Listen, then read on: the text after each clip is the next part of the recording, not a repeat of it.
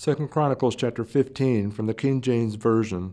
The Spirit of God came upon Azariah the son of Obed, and he went out to meet Asa, and said unto him, Hear ye me, Asa, and all Judah and Benjamin, the Lord is with you, while ye be with him. And if ye seek him, he will be found of you, but if ye forsake him, he will forsake you. Now for a long season Israel had been without the true God, and without a teaching priest, and without law. But when they in their trouble did turn unto the Lord God of Israel, and sought him, he was found of them. And in those times there was no peace to him that went out, nor to him that came in. But great vexations were upon all the inhabitants of the countries. And nation was destroyed of nation, and city of city, for God did vex them with all adversity. Be strong therefore, and let not your hands be weak, for your work shall be rewarded. And when Asa heard these words and the prophecy of Oded the prophet, he took courage and put away the abominable idols out of all the land of Judah and Benjamin, and out of the cities which he had taken from Mount Ephraim, and renewed the altar of the Lord that was before the porch of the Lord.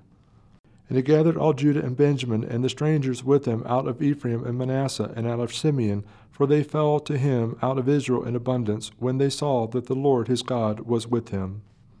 So they gathered themselves together at Jerusalem in the third month, in the fifteenth year of the reign of Asa. And they offered unto the Lord the same time of the spoil which they had brought, seven hundred oxen and seven thousand sheep. And they entered into a covenant to seek the Lord God of their fathers with all their heart and with all their soul. That whosoever would not seek the Lord God of Israel should be put to death, whether small or great, whether man or woman. And they sware unto the Lord with a loud voice, and with shouting, and with trumpets, and with cornets. And all Judah rejoiced at the oath, for they had sworn with all their hearts, and sought him with their whole desire, and he was found of them, and the Lord gave them rest round about. And also concerning Maachah, the mother of Asa the king, he removed her from being queen, because she had made an idol in a grove, and Asa cut down her idol, and stamped it, and burned it at the brook Kidron. But the high places were not taken away out of Israel. Nevertheless, the heart of Asa was perfect all his days.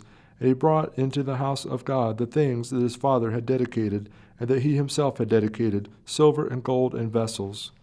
And there was no more war unto the five and thirtieth year of the reign of Asa.